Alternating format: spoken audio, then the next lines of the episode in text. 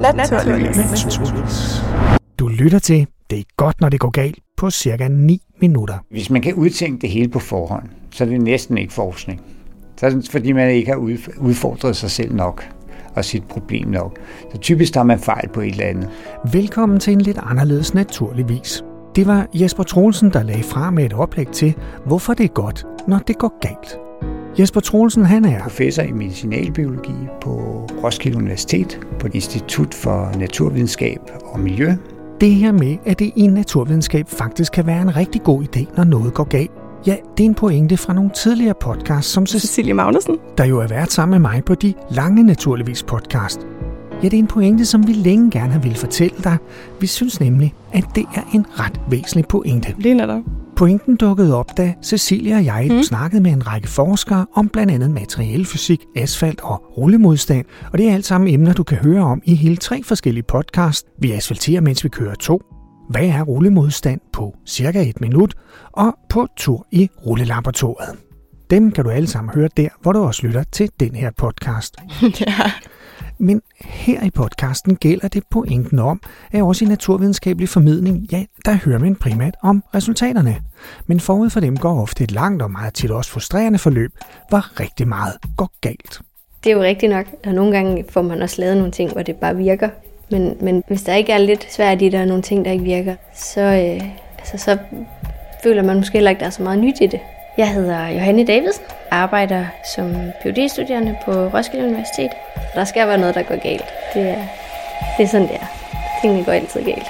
Der er mange ting, der kan ske undervejs, og, øhm, og grunden til, at man lige pludselig man ændrer nogle ting, eller man finder noget undervejs, som man egentlig synes var meget mere spændende, end det man var i gang med at undersøge. Øhm, det er også, man bliver lidt nødt til at have, have sin sin sjæl lidt i det, tror jeg. Fordi ellers så, øh, så kører man også lidt død i det, fordi der er, der er mange op- og nedture. Altså det er også, øh, og det er, hvis man er i en periode, hvor tingene bare ikke lige fungerer, og man synes, man går og laver det samme igen og igen og igen, og det virker ikke, og man får ikke det ud af det, man gerne vil, så det, det er rigtig hårdt, og det påvirker jo en, sådan, ikke bare på arbejde, men sådan generelt, man bliver virkelig sådan, åh, oh, det ikke virker, og og samtidig så er det jo den vildeste optur, når der så er noget, der dur, så er man jo altså, ikke til at skyde igennem, hvis der er et eller andet, man har kæmpet med, som, som viser noget, noget fedt lige pludselig, så,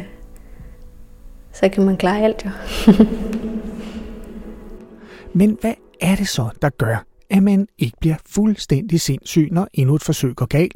Og hvad driver så forskerne, mens endnu en forsøgsfejl opstår? Jo, det er som en nysgerrighed, Altså en omsaggribende og nærmest allestedsnærværende nysgerrighed. Hvis du er nysgerrig, så er du også i stand til at stille de rigtige spørgsmål. Jesper Hansen, professor MSO på Roskilde Universitet, inden for det, der hedder på klingende dansk Integrated Science, som man nok kan oversætte som integreret naturvidenskab. Mange gange må man øh, ligesom tøjle sin nysgerrighed, fordi at få svaret på et spørgsmål kan godt tage lang tid. Så øh, tålmodighed og, og lidt flid og selvdisciplin er også en vigtig ingrediens i det at være naturvidenskabelig forsker. Men man skal bestemt være drevet af nysgerrigheden, og man skal bestemt være drevet af at stille nogle spørgsmål, som der er ikke andre, der har stillet, og man simpelthen næsten ikke kan øh, leve uden at få svaret på. Og, og, det, og det er det, der er med til at drive os. Ikke? Og den dag, at man ikke er nysgerrig på det længere, så skal man nok finde sig noget andet. Ikke? Så bestemt er nysgerrigheden den drivende kraft. Øhm, tit får man et eller andet resultat, hvor man tænker, det ser lidt mærkeligt ud. Og det var ikke lige det, vi havde regnet med. Og øh, Johanne Davidsen, phd studerende på Roskilde Universitet. Men enten så kan man jo så vælge at sige, Nå, så virker det her ikke. Men man kan også fortsætte og så sige, okay, hvor, hvorfor er det, vi ser det? Øhm, og måske finder man frem til nogle nye ting, som man slet ikke havde regnet med. Øh, så det er jo ligesom, det er jo vigtigt at blive ved med at, at undersøge det og, og kigge, fordi så, så kan man komme frem til nogle helt nye ting. Og mange af de ting, der bliver, man finder ud af, er jo tilfældigheder, eller fordi man får lavet en eller anden fejl, og så finder man ud af, at det virker egentlig meget godt. Altså man, man kan godt sætte sig lidt i hovedet, at nu laver vi det her, og så skal vi se det her resultat. Øhm, og hvis der så kommer noget andet ud, så, så kan man tænke, ah, så har vi gjort noget forkert, eller så er der et eller andet, der ikke er rigtigt. Og det kan man jo selvfølgelig også have gjort, og så skal man jo selvfølgelig gentage det. Men hvis man bliver ved med at se det, så er det jo nok, fordi der er noget om det. Og, og så må man jo lade sig føre den vej, det så fører, og lade være med at holde for meget på, at, at det skulle se sådan her ud. Så det, det er vigtigt at være nysgerrig og ligesom at lade det lade resultaterne lidt guide en, for så finder man jo måske ud af noget nyt, som der ikke var nogen, der troede, at det var sådan, det hang sammen. Så det er altså nysgerrighed, der gør, eller i hvert fald blandt andet gør, at man som forsker bliver ved og ved og ved. Men som altså også dikterer, at man går den vej, som resultaterne fører en til.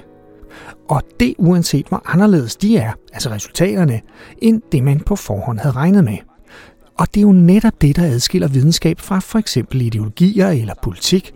Det knytter ind til holdninger og forestillinger om verden, mens naturvidenskab prøver at beskrive verden så objektivt, som det nu kan lade sig gøre. Men lad os afslutte med en lille fortælling om Johannes fortabte påskeferie. Hun havde gjort alt klar til at offentliggøre nogle forskningsresultater i et videnskabsmagasin, altså at publicere, som det hedder inden for naturvidenskaberne. Og at finde en fejl i en allerede godkendt forskningsartikel, ja, det kan være rigtig bøvlet, som vi skal høre om her med Johanne Davidsen i det sidste segment i denne podcast. Jeg tror faktisk, at, øh, at artiklen var blevet godkendt af det her tidsskrift. Øhm, så ret sent fandt vi ud af, at der var en fejl i, øh, i noget af det validering, jeg havde lavet. Og det sidste, vi manglede, var, at den lige sådan skulle læses igennem, og figurerne skulle rettes til, at de, det hele skulle godkendes. Og så finder vi ud af, at vi har lavet den her fejl, som jo ligesom var en, en figur, der så var forkert. Øhm, så jeg skulle så rette den. Og det kan jeg huske, det var lige det var i påsken, og jeg skulle have været hjemme og besøge mine forældre og holde fri og alt det her. Og, og så endte det med, at jeg arbejdede hele påsken hver eneste dag på at rette den her fejl, for at nå at få den med, inden vi ligesom fik den godkendt. Fordi det, der var lidt et tidspres for, at det her tidsskrift ville have, ville have den godkendt. Så det, det var lidt hårdt. Det var øh, lige halvanden uge i... Øh, ja, det var, det var ikke så sjovt. Alle havde ferie, og, øh, og så gik jeg der hver eneste dag og kæmpede for at få lavet det der færdigt.